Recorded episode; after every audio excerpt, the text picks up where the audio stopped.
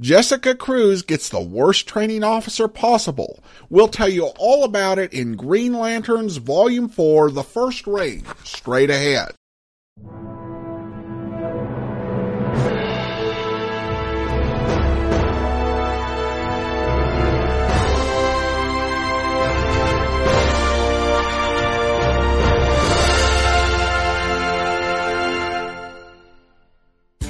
Welcome to the Classy Comics Podcast, where we search for the best comics in the universe. From Boise, Idaho, here is your host, Adam Graham. When DC Rebirth launched, there were two different Green Lantern titles. There was Hal Jordan and the Green Lantern Corps, which focused on the better known Green Lanterns out having space opera adventures. Meanwhile, there were two Green Lanterns who were stationed on Earth, Simon Baz and Jessica Cruz and they were forced to work as partners because Hal Jordan uh, gave them only one power battery between them. At first, they clashed, but then they became friends as well as partners, working together and growing through the first three books. At the end of the third book, John Stewart recalled them to Mogo for training without really giving them much chance to prepare. It's kind of a dubious move because they really could have been in the middle of something when he just whisked them away. But in the first three issues of this book, they do arrive on Mogo and undergo training. For Simon, this is a mere matter of learning to use more imagination when he uses his power ring. And for that, he's trained by Kyle Rayner.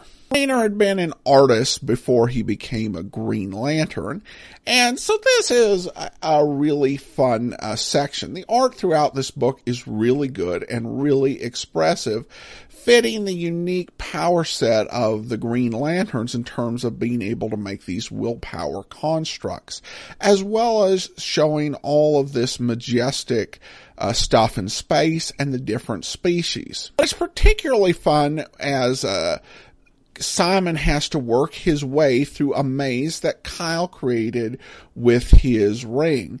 And uh, it's just a pretty fun battle. Jessica faces a bigger challenge. Prior to getting her ring, she suffered from anxiety.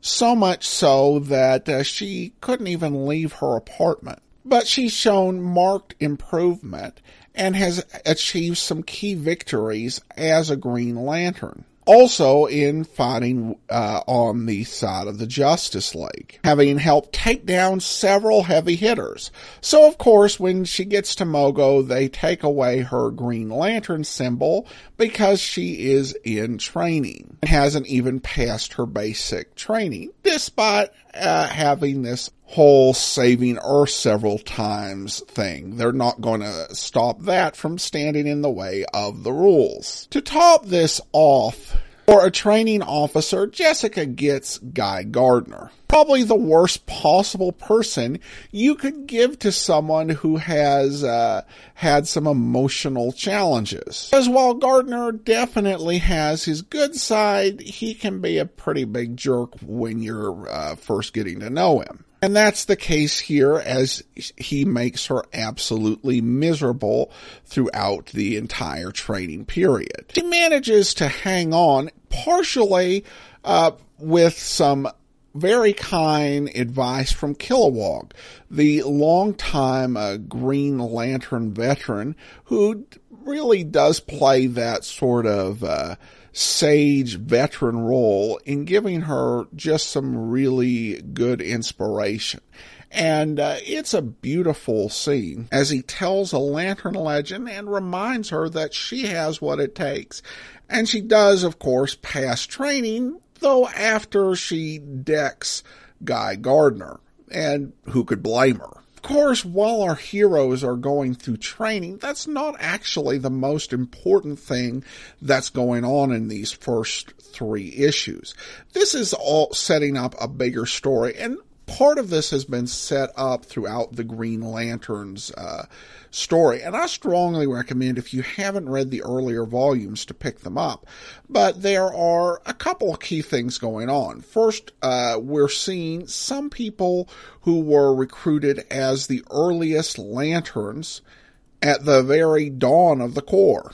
At the same time, Volthoom, who wielded the first ring, a ring that could access the entire emotional spectrum. Because in the DC universe, it was established uh, that uh, there are multiple spectrums, and there were actually multiple Lantern Corps uh, for things such as hope, avarice, and of course the Sinestro Corps were fear, and Volthoom wielded them all till the Guardians took the power away. In the second volume, he took over Rami, a renegade Guardian, uh, who he's managed to finagle getting to come home so that he can access some information to reclaim an artifact that'll take him back to his home universe. His travel lantern. And our stories converge because Volthoom needs Jessica's ring uh, in order to complete this plan. And so the first assignment that Jessica and Simon get after passing their test is to provide an escort for Rami. Fourth issue in this book is the return of the first lantern, which has them heading to the Vault of Shadows. And this is where the story comes to a head. I like that it doesn't jump right into the action. It has some character moments.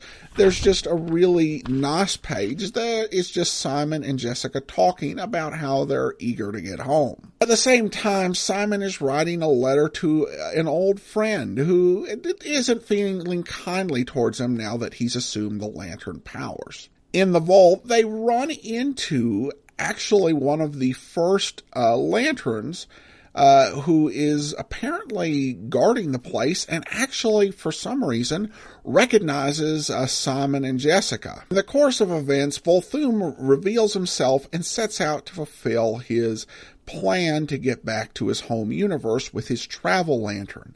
And the story does end on a cliffhanger. One thing I will note about the fight that occurs is that Simon suffers pretty badly in the fight, relying upon his ring. And I do hope it's something that they visit in the next volume, because in the previous volume, Batman convinced Simon to give up his gun, which he carried along with his lantern, because he needed to rely on his lantern ring. Simon does that and has a pr- pretty big issue occur. And I uh, don't think it would be realistic if he doesn't question whether he made the right decision in giving up the gun. So I hope that they at least ad- address that in the next volume. The final issue in this book, The First Ring, actually tells more about how the uh, ring was formed, as well as Volthoom's relationship to Rami. What we've learned from Volthoom is that he believes that the Guardians truly wronged him, and uh, they stopped him from going back to save his home universe. And that turns out to be just his matter of perspective as we learn uh, more details on the full event. It's a good twist and it does show uh, that uh, you can only rely so much on a single person or, or their own single perspective. Overall, this book has some fantastic art, a very good story, even though it's not quite finished in this book. The meeting up with John Stewart, Hal Jordan, Kyle Rayner, and Guy Gardner is nice, even if uh, what happens is not hugely uh, eventful. If you've got two Green Lantern books, it's important that they do feel connected in some way. Plus, it's nice to have these newer lanterns interacting with the more classically well-known uh, characters. While I don't know the final outcome of this whole situation with Volthoom, I do think that uh, writer Sam Humphries has really set this up as an epic story. So finishing it, I was saddened that we got a cliffhanger, but this is part of such a big story that it really left me wanting to read the next volume. So overall, I'll give this book a rating of classy. And I highly recommend getting all of uh, Sam Humphries' uh, volumes going back to volume one. This is uh, just uh, such a real fun and enjoyable series to read with great character work and really fantastic art. All right, that will do it for today. If you do have a comment, send it to me, uh, classycomicsguy at gmail.com. Follow me on Twitter at classycomicsguy. And check out the website, classycomicsguy.com. From Boise, Idaho, this is your host, Adam Graham, signing off.